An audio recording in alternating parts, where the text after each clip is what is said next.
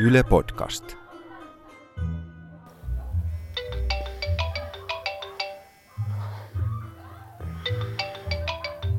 Kun eksäni soittaa minulle karanteenin aikaan, minä en vastaa puhelimeen.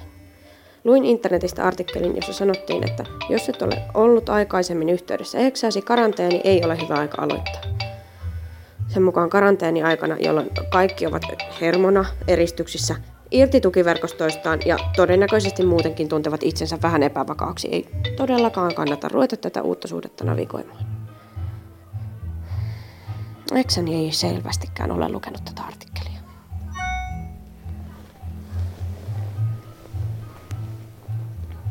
Minä kuuntelen eksäni viestin ja masturboin samalla.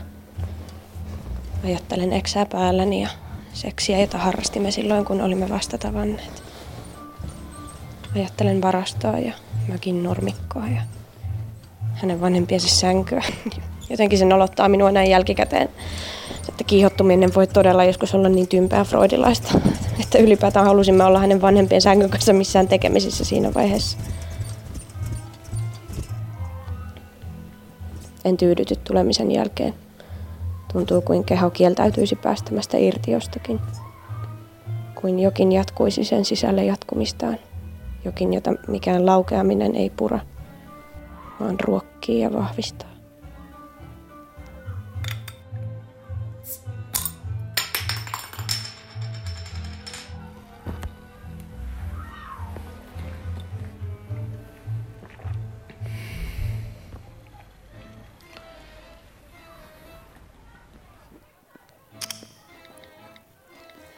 Hei, mitenhän sulla menee tänään? Mä oon taas jumissa täällä mun huoneessa, nää vaan jatkaa tätä juhlimista. Hirveä nälkä, kun ei voi mennä edes keittiöön laittaa ruokaa. On nyt vaan juonut sitten tätä Lidlin alkoholitonta olutta nälkääni. Mä näin tämmöisen memeen, josta se tuli tosi paljon mieleen, niin ajattelin, että jaan sen sulle tänään. Se nauratti mua tosi paljon.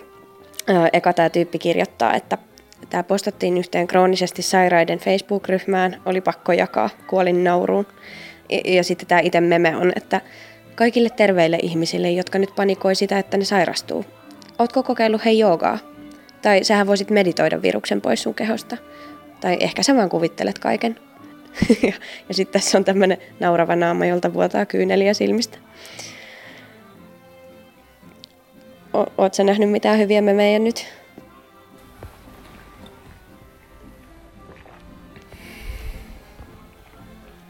Oli ikävä kuulla sun henkilökohtaisesta avustajasta ja että se on tullut kuumeessa töihin. Mä ihan todella toivon, että se skarppaisi nyt tulevaisuudessa ja että sitten joskus kun avustajia voitaisiin hakea, niin löytäisit jonkun toisen. Mä näin tänään myös yhden toisen memen, joka muistutti mua susta ja toivon, että sulla on tänään kaikki mahdollisimman hyvin. Tämä postaus on omistettu kaikille teille, jotka olette joutuneet elämään eristyksissä jo vuosia kroonisten sairauksien takia, eikä kukaan sinä aikana ollut kiinnostunut kirjoittamaan artikkeleita siitä, miten siitä selviäisi. Teille, joiden oli pakko lopettaa työt ja menettää teidän ura sen sijaan, että olisitte voineet tehdä töitä kotona ja ette saaneet hoitoa mistään. Teille, joiden elämä ei tule palaamaan mihinkään ns. normaaliin sittenkään, kun karanteeni joskus loppuu. Ja sitten tässä on sydän. Sori, tämä on siis suoraan jostain Fellinin elokuvasta tämä meininki täällä. Kiva niillä, ei niinkään mulla, mutta onhan sekin yksi tapa osallistua, että kuuntelee seinän takaa. On, on tosi harmi, että meidän pitää olla erillään nyt. On paljon asioita, mitä mä haluaisin tehdä sulle. Mutta onhan se kiva, että me ehdittiin tavata ennen. Joo. Um, mutta joo, ähm, nyt mä ajattelin, että luen sulle tässä vielä yhden jutun. Tämä on yksi mun kaikkien aikojen lempiteksti nimeltään Sick Woman Theory. Sen on kirjoittanut tämmönen kuin Johanna Hedva.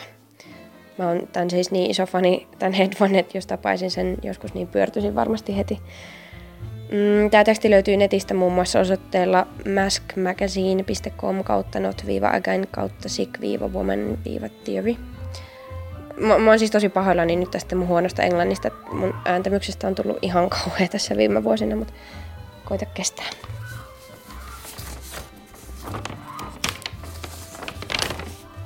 If we take Hannah Arendt's definition of the political, which is still one of the most dominant in mainstream discourse, as being any action that is performed in public, we must contend with the implications of what that excludes. If being present in public is that is uh, sorry, um, if being present in public is what is required to be political, then whole swaths of the population can be deemed apolitical, simply because they are not physically able to get their bodies into the street. Eli siis mä ymmärrän tämän niin, että jos ainoastaan julkisessa tilassa tapahtuva on poliittista, onko silloin sellainen elämä, jolloin on liian sairas menemään ulos, niin epäpoliittista. No tuossa on vähän jotain välissä ja sitten se jatkuu näin. So, as I lay there, unable to march, hold up a sign, shout a slogan that would be heard, or be visible in any traditional capacity as a political being, the central question of sick woman theory formed. How do you throw a brick through the window of a bank if you can't get out of bed?